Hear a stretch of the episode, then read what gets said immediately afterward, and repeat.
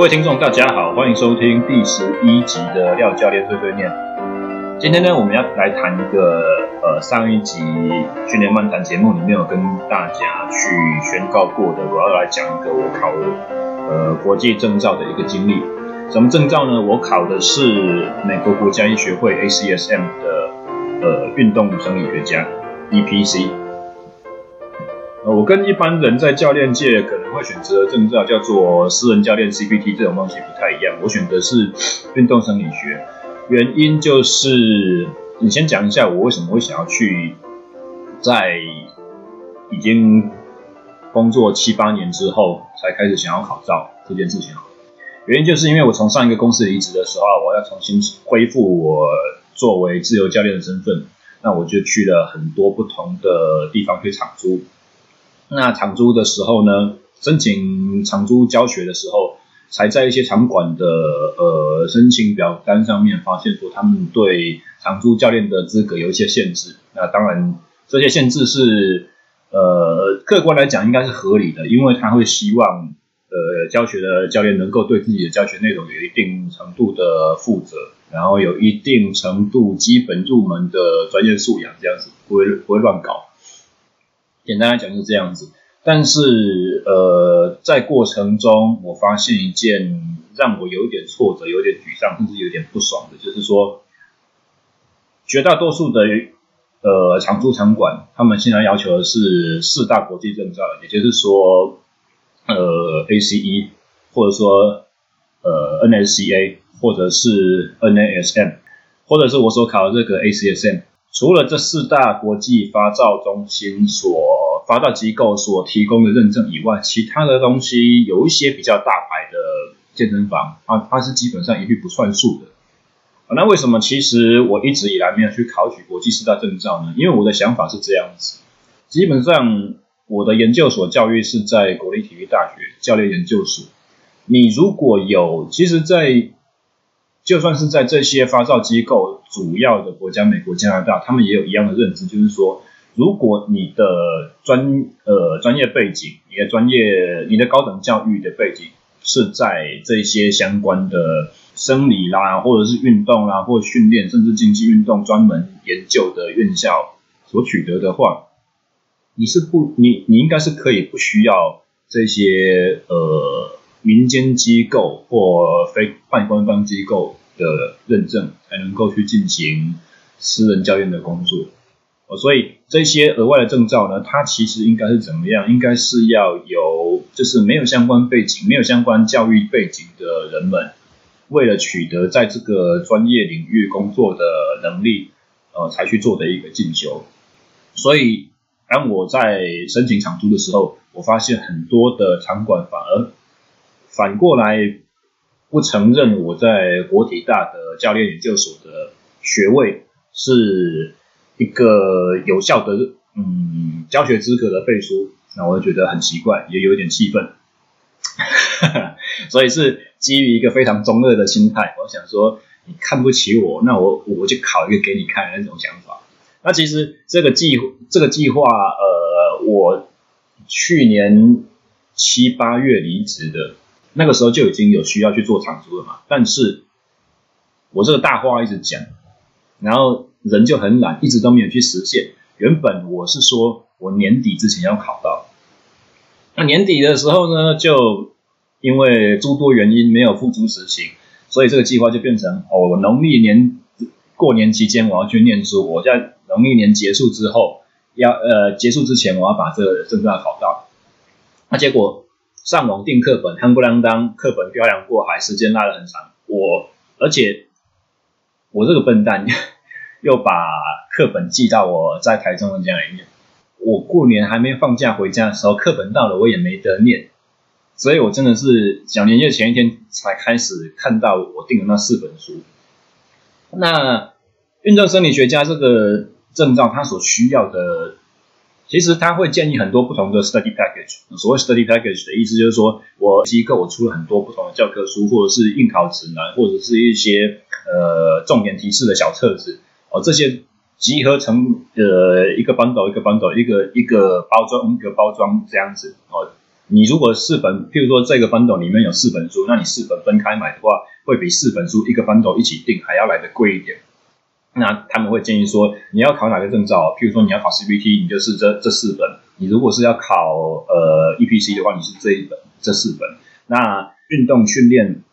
相关的领域，它有很多证照，但是呃大概一半以上都是要求，因为它是毕竟是运动医学会嘛，所以大概有一半以上它是会要求说，你必须是目前在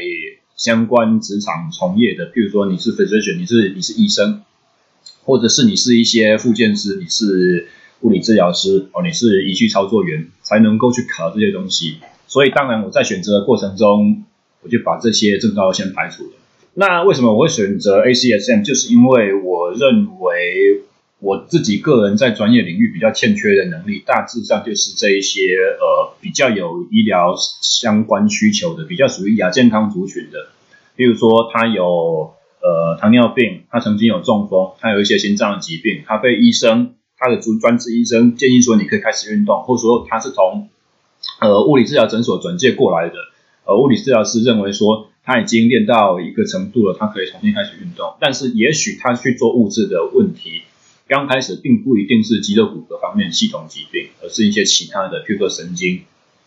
呃，所以在这一方面的。呃，医生、医疗机构觉得说应该交给教练，但是教练却对他的疾病背景不够认识、不够了解，以至于训练的时候呢，基本上就是除了稍微小心以外，也没有办法做到比相对于一般人训练来讲更细致的、更精、更更细腻的、更精致的调整这样子。我认为这个是我自己在工作领域上面的一个弱项，所以我在当初选择考照的时候就选了 ACSM 这个机构。那么刚刚所讲到说它的 Study Bundle 里面有很多不同的建议，我选择的是呃就是 EPC 哦运动生理学家这个证照的最基本的 Study Package，总共有四本。那主要教科书名称叫做 ACSM's Resource for the Exercise Physiologist。那这一本书念下来的时候，才发现其实当初不需要买四本啊，基本上你如果要考试的话，你买这一本就够了。为什么呢？因为所有的考题范畴几乎都是从这里面出来。运动生理学家他还是在 ACSM 的工作定义上面，他还是必须要肩负一些教学的责任在，所以有一些教学的内容会是从 CPT 或者是 Certified Personal Trainer 是认证私人教练这一方面的。的教材出来，但是因为我已经在私人教练的领域工作了蛮多年，所以这一方面的相对熟悉，所以我会选择不去买呃 CPT 方面的书籍，原因在这边。那原本我所预计要做的事情呢，是我要把 CPT 和 EPC 都一口气考到手。你看那个口气有多大，很嚣张哦。那但是到后面呢，当我准备要注册。我的线上考试的时候，才发现，哇，就算是我要自己念，我自己考，我不去上证照课程，我不去上，呃，我考的这个 EPC 本来就在中文的机构是，不管你是在台湾还是在中国，都没有呃 ACSM 授权的教学单位在教啦，所以就算你想补习也没得补。但是，我是发现说。不管是 EPC 还是 C B T 这两个证照，我要考的话，我要自己考，呃，自己念书自己考，不去额外花补习费，不去额外花呃上证照课的费用的话，也是一个考试就要将近台币一万块，嚯，真的是付不太起。所以最后决定的中，我就是 CPT 不去考了，我就只专心念 EPC 的内容。那刚刚所讲到的《Resource for the Exercise Physiologist》这一本书，其实 ACSM 所有的教科书都有，就是翻开来在封面里面，它就会有一个 Access Code，它就会有一份的那个授权码。所以授权码像刮刮乐一样刮开，你就可以在它的呃 ACSM 的官方的呃。就网站里面去进行一些线上的学习啊，进行一些考古题的作答。哎，等一下哦。呃，刚刚所说的考照所需要的资源，除了 Resource for the Exercise Physiologist 这一本是主要教科书以外，其实还有另外一本蛮重要的，是 ACSM's Certification Review 这一本。哦，那是 Certification Review 这一本书呢，它比较是像是专门教你怎么进行考试的准备。那里面包含了 CEP，哦，这个是刚刚所说的，呃，运动生理学家，但是这个 CEP 是属于呃医疗专业领域的才有。那还有包含我所考的 EPC，哦，这个是一般人，但是 EPC 也是有限制的啊，它基本上就是要求你是必须用呃你有相关科系毕业的背景。那我是用。国立体育大学的学位去做呃申请考照的这个认可，申请考照这是第一关。那还有另外一个就是 CPT 啊，它就是这三个大证照教你怎么去准备。那这本书为什么重要呢？其实这本书我没有念，但是这本书里面它我刚刚讲到 Access Code 嘛，这本书就是 Certification Review 这一本的封皮一打开，里面的呃 Access Code 它是可以让你去进入到一个上线上的。呃，模拟小考的那种嗯系统，那基本上我这次所念的策略，因为我那个课本一本也蛮大本的，原文说你这样子看一下哦，有内容的部分我们不包含 index 最后面的 index，呃，不包含 appendix，啊，四百五十一页的内容，所以总共四百五十一页的英文，我我再怎么。我英文阅读再怎么厉害，就算它是中文，我四百五十一页我应该也念不完。看一下，我是三月十号考的嘛？那农历年是什么时候？农历年我拿到书的时候是，咚咚咚咚咚咚，二九除夕春节，对吧？我是二哇，我二月十号回家的，所以我拿到课本到我考试。中间刚好间隔一个月，整整一个月，所以要在一个月之内，我是正职有工作的教练，我还必须要去从封面读到封底四百五十一页，要念得完的话，平均一个礼拜要念一百页的原文书，不太可能。所以我所选择的呃策略是这样子：当我发现我可以在线上做这些模拟考的时候，我就什么东西都没有念，我就先去裸考。模拟考的范畴可以有五题、十题、二十题这样子。然后，呃，这不是模拟考，这是小考，因为正式的考试总共会一百四十题，一口气我要写三个小时那么久。那这些小考的话，最多你一次只能作答二十题。那这个小考系统很好，它就是因为呃，这个线上学习网站叫做 The Point，哦，就是 ACSM 他们的一个线线上系统。我现在稍微登录一下下，好，进来了。我在这个 Point 系统里面，它有一个呃互动式的学习，叫做 Prepare You。这个 Prepare You 就是我刚刚所说的，呃，可以进行小考的这个这个学学习方式。那么在 Prepare You 点进去的话呢，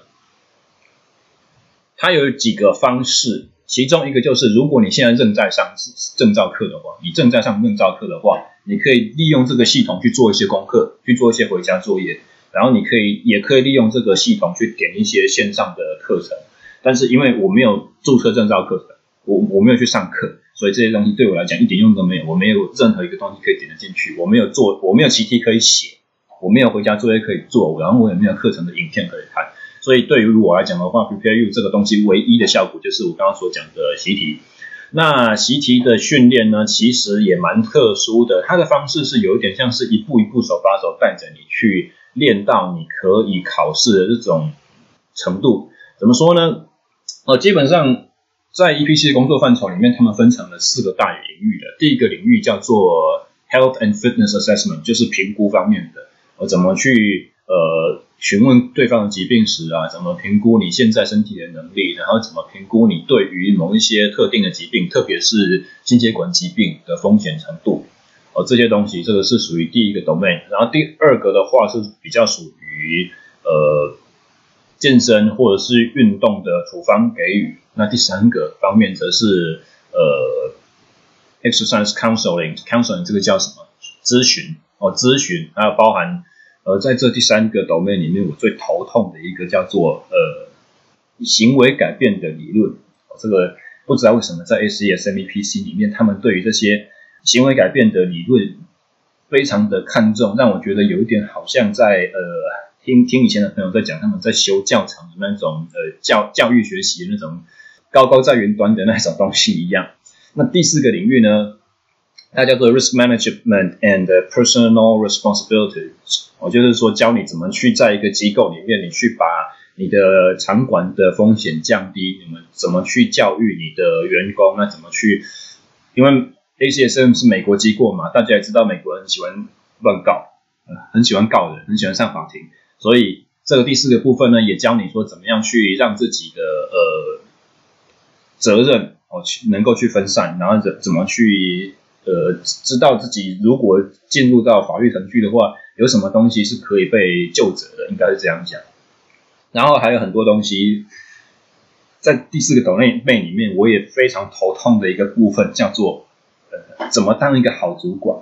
怎么当一个好的领导者，你要怎么面试，呃，你未来的成员，那还特别是有一个有一些部分叫做。面试的时候，什么问题可以问，什么问题不可以问？那基本上，一方面我觉得说，这跟我想要获得的能力，或我我概念中觉得要当一个所谓的生理学家，一点关系都没有。当然，ACSM 对于 EPC 的工作范畴有他们的认定，他们觉得很重要，当然他们就会放。呃，只是说现阶段，我觉得说好像目前来讲，对我没有什么太大的价值。然后另外一方面是。你看他们针对哦一个面试问题可以问的范畴定义，你会觉得说台湾的面试应该每一个都不合格，每一个问题都不准问，每一个问题都不干你屁事这种感觉。我不过这个是题外话了。基本上在 Prepare You 这个线上学习系统里面，它就会针对这四个大领域，你可以去勾选，你可以去选一下我现在想要考哪一个领域的问题，它就会针对这些领域里面去凑一些呃。呃，问题出来给你去回答，那全部都是单选题啊，所以作答的方式蛮简单的。然后比较特殊的是呢，就是考了一两次之后，他会开始把你的这个 mastery level，你你对于这个领域的熟悉度，他就会系统帮你打分数。那打分数除外的话，他还会帮助，就是告诉你说，你现在哪一个 domain 比较弱，他建议你从这几个 domain 开始练习起。那 mastery level 是从一呃从零到八。我基本上这次因为准备的比较仓促，那我实在是呃，其实不建不建议大家像我这么乱七八糟的做，但是我在这里准备仓促一点点，所以我在考到 Mastery Six 的时候，我就开始去考试了，因为时间用完了。我是那个线上考试的话，它是必须要先预定的。我为什么要预定呢？就是因为有监考官。因为要预约监考官嘛，所以时间上必须要在前几个礼拜就要去定好了。呃，这个在以往的经验是没有的。以前的话，我在网络上面看其他人在考 ACSM 是要去电脑教室，就是去什么巨匠电脑什么这些，他们有合作的这种电脑教学中心，去那个电脑教室里面考。那猜测应该是因为武汉肺炎疫情的关系啊，在全世界很多地方它有封城、有 lockdown 的这种政策，没办法去公呃。公共的场合，所以他有这种这种政策这样子哦，所以我在考到 Mastery Level Six 的时候，我就参加了呃正式的考试。但如果未来有任何人想要去参加这种诶考跟我一样的证照的话，建议你们就是习题多熟练一点，做到 Mastery Level Eight。为什么呢？因为随着你的呃掌握度越来越高，你的熟悉度，你对于这几个 domain 的熟悉度越来越高的时候呢，在呃，线上的小考题目，它也会挑的比较难一点，会比较刁钻一点，以至于你从头考到尾，你会觉得说我分数怎么都一样差。哦，那我基本上所采取的方式就是，我先裸考，呃，我我什么都没有准备，我什么都没有念，我就直接去做习题，做了大概几次之后，我再回来翻教科书。那这样子，我在翻教科书的时候，我就大致有一个印象说。呃，习题里面好像有什么东西是他们比较重视的，所以我在碰到类似的字句的时候，我就特别会用心的去看那个章节。那因为没有办法从一个字一个字看到看到完嘛。我记得我大学的时候，我们清大电机系有个教授叫做郑杰，他他有成立一个个人的奖学金，他非常的他他的课很硬，特别硬，跟其他教授比起来非常非常的硬。那他也特别鼓励我们去呃。把书念到就是非常的，就是把书念念得很精，这样就对了。他在在正典教授的那个概念里面，你任何科目没有到九十分以上的话，你都不算不算过关哦。硬那有一次，我我有一堂课是那个什么线性代数重修修到他的线性代数。那他在课堂上面呢、啊，因为重修生嘛，所以在教授眼光里面就是那种比较不读书的。那他上课第一次就跟我们讲说：“我教你们怎么读书哦，你就是一本课本拿来，哎，呃，封面翻开哦，封面里面看一看哦，封面接下来目录看一看，看看有哪一些章节哦，章节的名称叫做什么哦，这样大概你可以知道，呃，这个科目他需要你学的都重点是哪些哦，然后你就开始从第一章慢慢看。”哦，一个字一个字，每个字都不要漏掉去看，然后最后翻到封底，这本书你就念完了。呃，没错，虽然老师的口吻是有点讽刺，就是有点在激怒我们，有有一点在羞辱我们，就是说你们就是不念书，你们就是没有做这种基本功，所以我来教你。但是。没错啊，理理论上、理想上，真的念书你就是要这样念哦，不能像我一样投机取巧。那这是我投机取巧的方式，我就是很快的去扫大部头的那种内容，我几乎都不太不太看，除非刚才像我讲的，我我发现说这个东西是他们很重视的，而且呃我在做模拟考的时候，我其实考的不太好，都会写错那几个东西。那在北北六的模拟考的小考的内容里面啊，它还有个好的功能是，你可以把你考的不踏实的这个问题，全部都做记号 mark 起来。所以就算是你最后考的是答对了，但是你不知道自己到底是怎么对的，糊里糊涂，可能是猜对的，可能是呃，可可能是当下的判断不不见得是真正的原因。所以你在最后，你可以一口气把所有这些被你 bookmark 起来的东西，被你 flagging 起来的，被你标记起来的问题啊，被你标记起来的问题，你在复习的时候，全部都可以把它叫出来重新看。这是一个相当好的功能。那我在做练习题的过程中，我曾经标记过的东西，我在念书的时候发现这个章节是在讲这个，就会特别去看内文，否则的话就是特别就是快速的扫过去，然后特别看图表，或者是内文里面如果有条列式的东西的话，我就会去一条一条把它读。那在读书的过程中，用荧光笔去做记号，这些记号是我认为我相对比较生疏的，我认为相对在这个章节里面最有重要性的。但是这些记号不见得是跟考试直接相关哦，因为其实，嗯，熟悉考试技巧的人就会知道说，很多时候，尤其是像这种呃单选题的题目，标准答案长什么样子，其实它有一定的、一定的那个特征，就是说，你你知道主考官想要你回答什么。所以你知道如何去选择你的作答是比较容易讨好他们，比较容易得到分数的。所以我在念书过程中，我自己所标记起来的重点和实际考试上面真正重跟拿分重要的，有时候会不相干。那从整本书从头念到尾之后呢，我再重新去呃再考念念到尾，大概距离考试也只剩下两天了，我就赶快再继续密集的去做这些线上小考的习题。那最后。总复习的方式就是，我把线上小考我刚刚所讲标记的这些东西，全部都拿出来，重新再念一遍，重新去翻课本，然后还有就是考前最后一天，把课本重新翻一遍，我荧光笔做过记号，从头到尾全部都提醒一次自己，然后就去考了。哦，这是我这次念的念考试的一个主要策略。那么考试的内容主要是，嗯。我要怎么去形容这这个考试？因为我要相对的比较小心一点，因为呃，ACSM 它有一个明确的政策规定，就是包含连任几题也是一样啊，考题更是特别是这样子，你考过的人，你不能够去，你不能够去透露考试的内容出来给外界的知道，否则的话你是违约，你的你的过关资格就会被取消。所以我在讨论我到底考了什么东时候，我要相对的很小心，不能够直接把考题讲出来给各位听。呃，那我们就先从考试流程开始讲起好了。线上考试的这个 APP 呢，它要它要去另外下载，那下载在电脑上面，你要先试 run 一下，你要去配呃确认你的系统是可以跑得动的，然后你要事先去确认说，你的网络连线够稳定，而且，嗯，因为主考官要帮你监考嘛，所以对于考试环境其实还很蛮估摸的。他要求说，第一个你考的时候，周遭不能有任何人走动，不能进到这个房间。一进来，他摄像头有，他录影头有看到的话，就代表说你的考试资格被取消，你你你就取消了，你你不能退费。所以这个是属于重大的重大舞弊这样子。然后第二个就是呃座位必须要清空。那这个清空过程中，其实我实际考的时候也蛮麻烦的。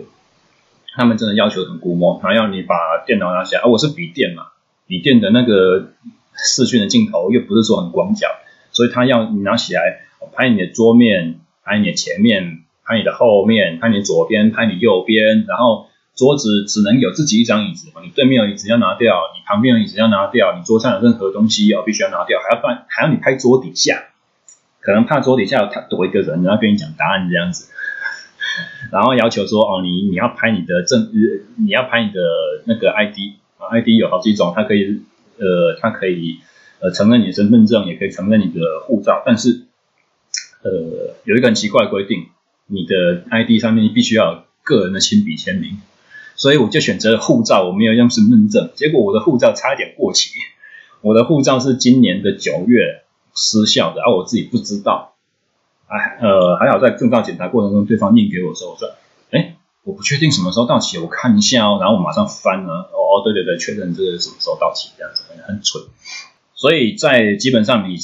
在准备考试、申请考试日期的时候，你就必须要做这些事情。那线上登录就是。考试当天，大概前三十分钟，你就要登录到那个系统，因为还会进行一连串的检查，然后监考官还会跟你通话。那我觉得很讨厌的一件一个部分呢，就是你看不见监考官，但是他看得见你，所以在 个人感觉的信任上，就觉得说这个有有点没办法接受这样子。然后呃，特别必须要提醒大家，如果一样。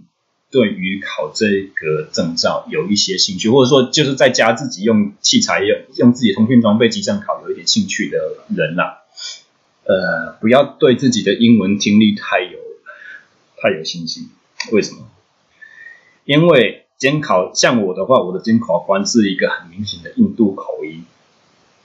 你平常在看一些。呃，电视啊、电影啊，或者是一些自己有兴趣的休闲娱乐，或者是一些自己专业领域的东西，你会有种错觉，以为自己英文很好，以为自己的英听很强。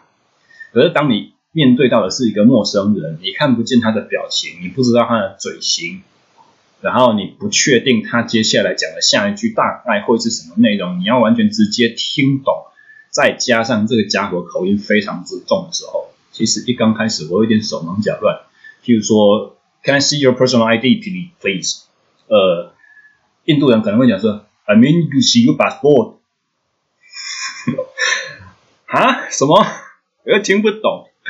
I mean to see your passport。然后就是因为这样子，我有点手忙脚乱。然后大概这个这位老兄讲话过程中的百分之，大概我只听懂百分之六七十，把剩下我是用猜的，所以。过程中我，我我跟他这样子来来往往的时候，我有一个很大的鸿沟必须要去跨越。啊，监考官又催你说：“动作赶快，动作赶快，我们要开始了。”是很烦。然后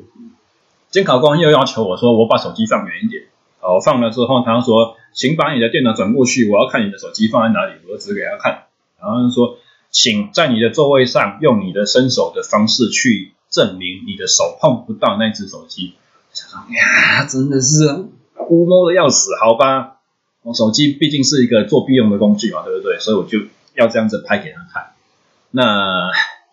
作答的过程中，全程你的脸都是必须要在那个摄影机的画面里面，不能有任何一个地方离开。所以这又是另外一个很烦的事情，就是你要坐的直挺挺的，因为你你的电脑如果不够好，然后它不是一个广角镜，你的移动范围就很受限了。那我稍微就是。往后躺一点点，我在考我在思考虑问题的时候呢，就咚咚咚就有个讯息盒子跳出来，然后就说，呃，你现在看不见你的脸，请你坐直，我请你把你的脸放回那个摄影的框框之类的，哦，或者是说我在想一个问题答案的时候，我习惯会可能搓脸啊、捏嘴唇啊、捂着嘴巴之类的，或者眼神看到其他地方去，反正会咚咚咚会敲你说，呃，测试的时候遮住嘴巴、遮住口鼻是不允许的，先把你的手拿掉，否则的话你会被判，你会被判资格。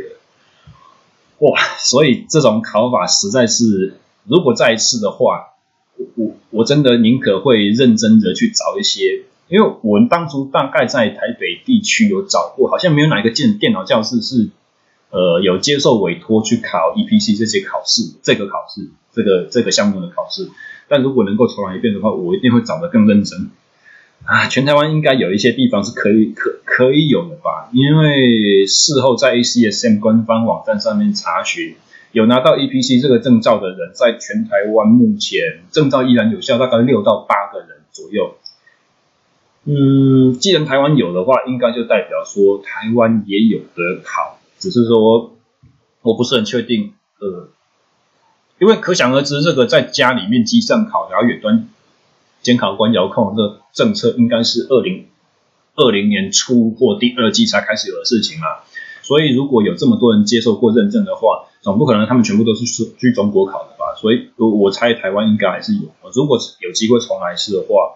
我我我一定会去找电脑教室，我就坐在那个实体的机构里面监考，由当。呃，就是那个机构认证的，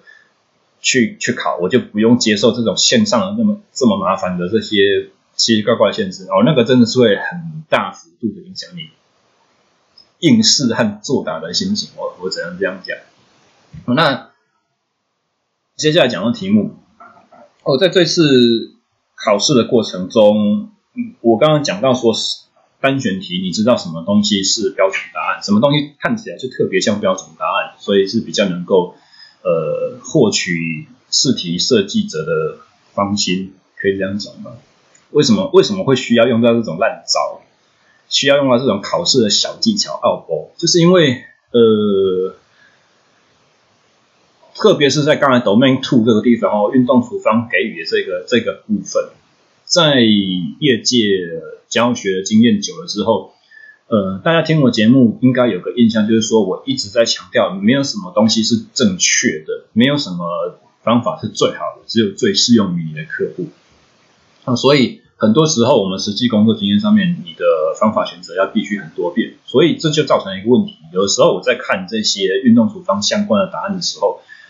我就觉得说，哎，依据你描述的这个情境哦，其实有很多种讨论的方法。然后没有获得更多资讯之前，我没有办法去确认哪一个是最好用、最适合的。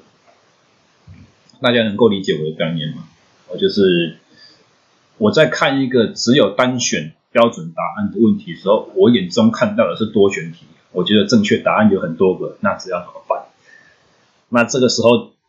碰到这种情况，就只好回去推测。嗯，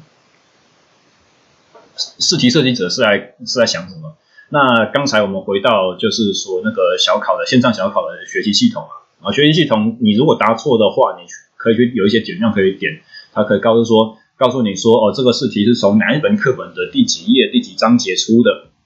那复习的时候大致上我也是用这个策略去找。那很多时候呢，让我很气的就是你找到那个描述字句之后，你就会发现，出考题的考官基本上根本就是拿这句来当填空题。他就呃单选题出的很像填空题一样，标准答案就只有一个，就是课本里面写过那句话。至于其他的选项呢，它可能是随意设计的，它可能不见得有精心的去设计说这个是错误，然后看起来很像的。所以有的时候会真的出现好几个对的答案。呃，其中有一个我非常的不开心，我就是 有特别的透过他的 review 机制回回意见给。那个线上学习系统说这一题有两个正确答案，但是当然我回了，我也没有特别去追踪说这件事情有没有被解决啊，因为那跟我能够得到分数无关嘛。呃，举个例子好了，譬如说像什么，像是课本里面有讲到，哦，这这个部分其实我也有一点没有办法接受，讲起，好像我今天一直都在抱怨，呃。在课本里面有一个关于就是动态伸展的章节，他有特别讲到说哦，运动前适合做动态伸展。那接下来他就说，动态伸展呃有一个好的例子叫做站姿摆腿。那就是站姿，然后手扶墙壁，然后单脚站，另外一脚条腿用钟摆式的摆动。基本上这个动作就很大问题，为什么？因为在呃运动前的伸展的时候，他有特别讲到 ballistic stretching 这件事情哦，弹正式伸展，然后特别强调说弹正式伸展是有一定的危险性，然后呃是高端技术的专业运动员才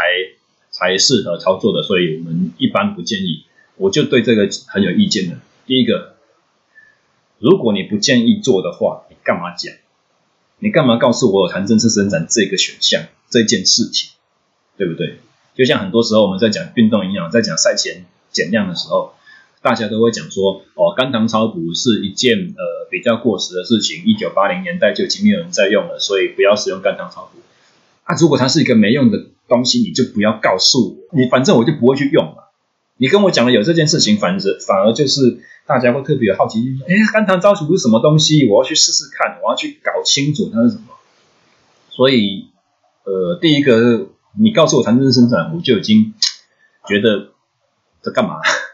没有没有任何意义。然后第二个呢，刚刚讲的站姿摆腿，哎，你要看那个人摆的多大。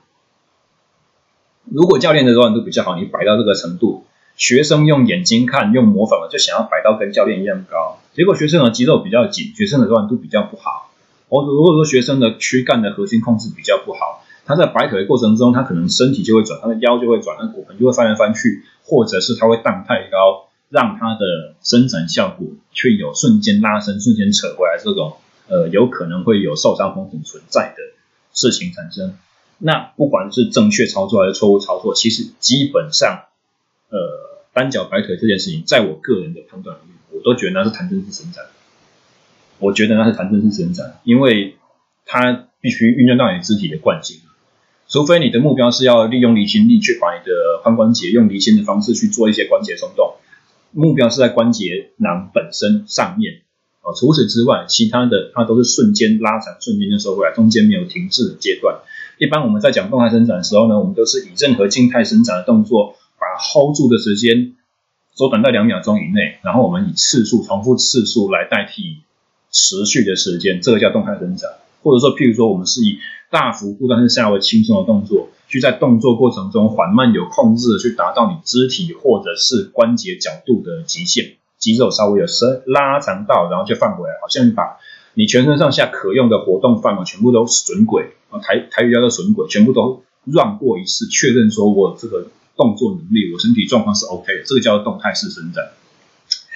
单脚摆腿，这个我觉得是弹正式伸展，但是课本里面就写说它是一个好的动态伸展，这是一个动态伸展的例子。所以我第一次，所所以你想想看，如果这句话它是算考题的话，你要怎么作答？你就会写一个你心里面直觉认为它是错的，违反你自己的个人判断，但是实际上因为你知道这个东西课文里面有写，所以要拿分就是要这样子写。的这种题目，我我没有接受任何考试的内容哦，因为这题在最后的一百四十题考题里面没有出，呃，这只是其中的一个基本案例。那最终要来讲一下我到底考怎样？呃，一百四十题里面，呃，差不多真的是两个半小时以上我才考得完，加上我在考完之后，你可以做一些检查嘛。那考的过程中，你也跟在写小考一样，觉得有问题的答题目，你就可以把它标记起来。最后检查的时候就可以额额外的去做，它可以找出你你标记的问题啊，标找出你刚才不小心跳过没有答的问题之类这些。那包含检查的话，我几乎刚好就是把三小时用完。我记得最后好像嗯剩不到二十分钟，我才送出我的整体作答吧。一百四十题真的很多，有很多的英文要去看。整体来讲，其实考的难度没有很高，但是比比小考还要再高一点。啊，因为我小考毕竟只考到 Mastery Level Six 嘛，哦，可能 Level Eight 就会比较像了，不知道。但是整体感觉我是觉得，呃，考试的政治考的内容比小考难一点点，然后没有说全部都很像这样子。但这个不打紧。那另外一个部分就是说，四个 domain 里面，呃，基本上我考的 domain 是哪一个最差？好像是 Domain Four 吧。Risk management and professional responsibility 这个我考的最弱，因为刚刚讲的就是各位从我的口气里面就听得出来，我其实对这个领域没有什么兴趣，所以再怎么样我都没有很认真去读。然后还有另外一个比较要命的是，在这个 domain 里面呢，它也没有很多的图表，它都是一大堆的字。所以如果以我的念书策略的话，我都特别看图、特别看表、特别看重点真相的这种方式的话，这个第四领域我自然就读得不太好。所以第四个领域我的分数就很差。那满分数的集聚也很奇怪，它是应该是跟我们以前念呃考大学那个什么基本学历测验一样吧，是透过某种方式计算的，并不是说你拿答几答对几题就一定会呃线性的呈现几分这样子。所以一百四十题它的分数是从两百到八百分，那过关分数是呃五百五十分，有点丢脸，我的过关分数只有拿了五百九十几分，还不到六百。原本我以为至少应该要有个七呃六百尾七百出的分数吧，所以其实答完之后呢，我看见我这么低空掠过，其实是有一点点吓到。那在哪边失分的？我很确定在很多地方，在那个呃体能检测那个那个 domain 里面啊，有很多是关于热量计算的东西，我应该全部都答错。为什么？因为热量计算的考题在呃。在小考里面我没有做到，所以我完全忽略说他竟然会考这个。然后另外一个部分就是热量计算的考题呢，基础呃，ACSM 有一些很奇特的，嗯，他们有一些很奇特的概念叫做 Metabolic Equivalent Unit（MET），就是说用用用一些嗯间接、间接再间接的方式去推估一个人的。日常的活动，他所消耗的热量，然后推估的这种方式，那么他们对于这种推估的计算，其实似乎特别的执着。那 MET 的这个计算呢，因为我念过奥运呃国际奥会的营养学程嘛，我就知道说，实际在研究或实务操作上的话，这种推估的基本上准确性没有很高。所以既然我知道他们准确性不太高的话，我就没有很有兴趣想要去把它弄懂。再加上我个人懒，那个计算真的是有一点点繁杂，所以念书的过程中我就跳过了，很很安心跳过哦，因为我我看练习题里面也没有嘛，结果没想到考题有出，所以这个部分我就一定不知道怎么答，就是随便乱选，分数就送他了。然后另外一个的话，嗯，我不知道答错是不是有倒扣了，这样回想起来的话，如果答错有倒扣的话，其实可能留空白会比较好，但是我不晓得。哦他们的计分策略基本上是没有没有相关宣宣告。然后第二个是什么？第二个是就是热量消耗这个东西，很多他就会告诉你说这个人的最大摄氧量多少，然后他在哪一个机器上面用了百分之五十最大摄氧量，持续运动多久时间，然后设定的那个呃，譬如说跑步机的坡度和速度啦，这个人的体重啊，或者说 Monarch 脚踏车的呃呃负重。Monarch 脚踏车是多古老的东西啊，机械式的刹车系统。现在大家都在使用功功率车了，都是用电力电子的那种自动调控的，你输出多少瓦就可以直接量测出来，不需要用机械的方式去计算。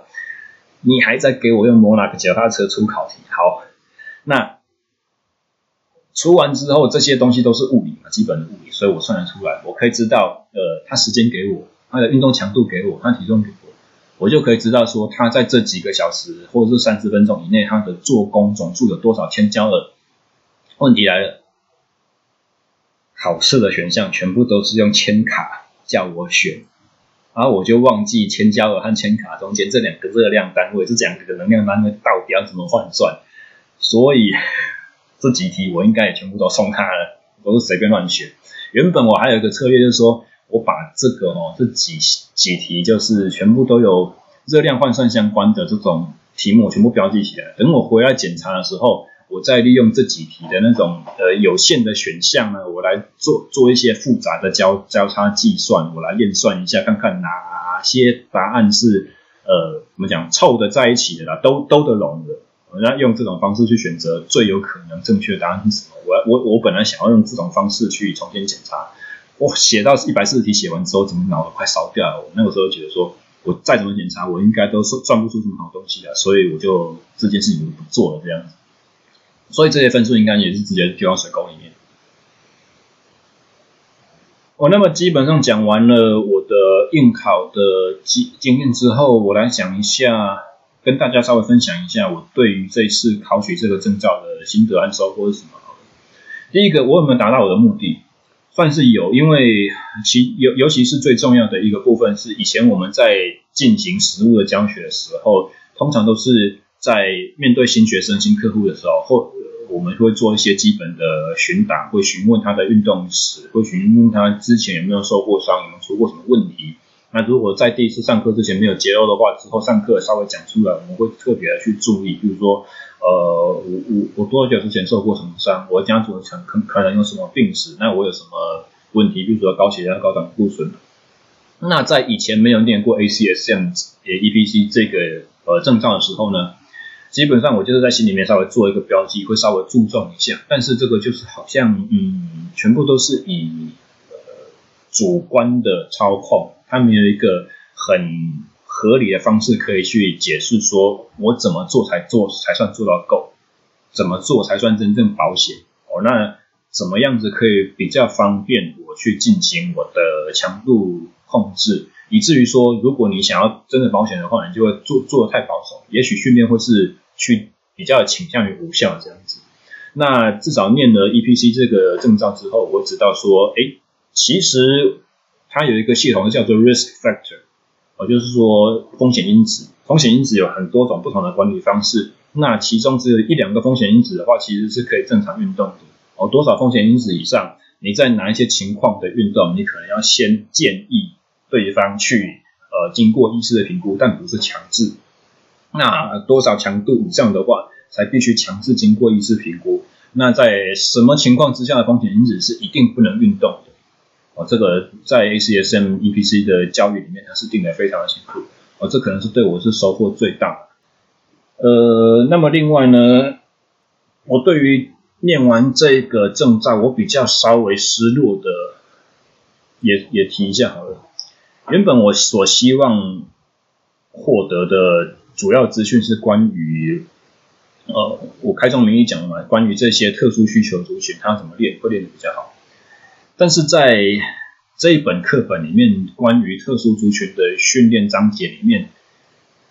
基本上重点都只有放在哪些情况之下不可以练，哪些情况之下要停止运动。哦，但是对于其他的一些状况，譬如说，呃，控制得当的 Type two Diabetes 哦，第第二型糖尿病来讲好了，或者说代谢形态呃代谢症候群。就是这些特殊的族群呢，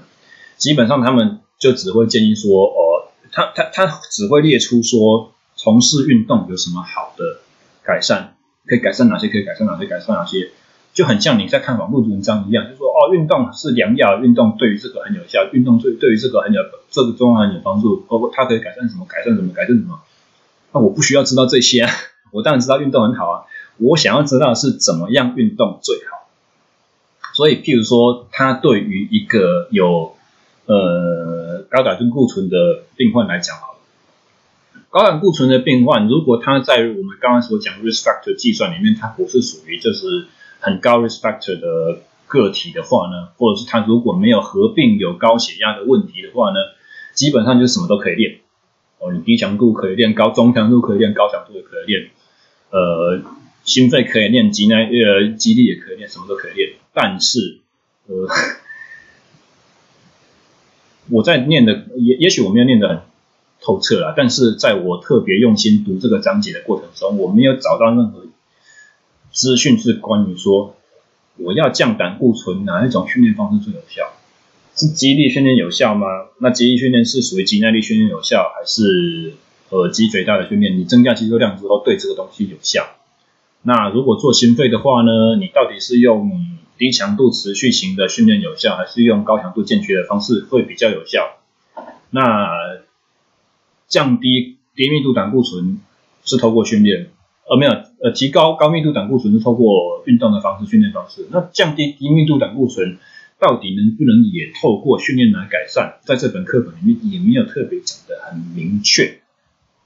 所以类似这种东西啊，不不见得是只有胆固醇方面的议题。我的意思就是说。我所希望就是透过这次的学习，透过这次考照经验，让我知道说哪一些特殊状况是用什么方式来练是最适合的。这个我我似乎没有学到嗯很多相关的东西。而以重量训练来讲好了，几乎在 ACSM 的所有的 训练建议里面，训练处方里面都是八到十下，或者呃都是六到八下或八到十二下这种范畴。哦，都是每每周都是三次至六次一种范畴，所以总归来讲，呃，比较粗糙的去分类，几乎都可以把它呃归类为生是呃肌肥大训练，增加肌肉量的训练。哦，比较少的他会说，譬如说老人家他会用肌耐力的方式练，那肌耐力大概就是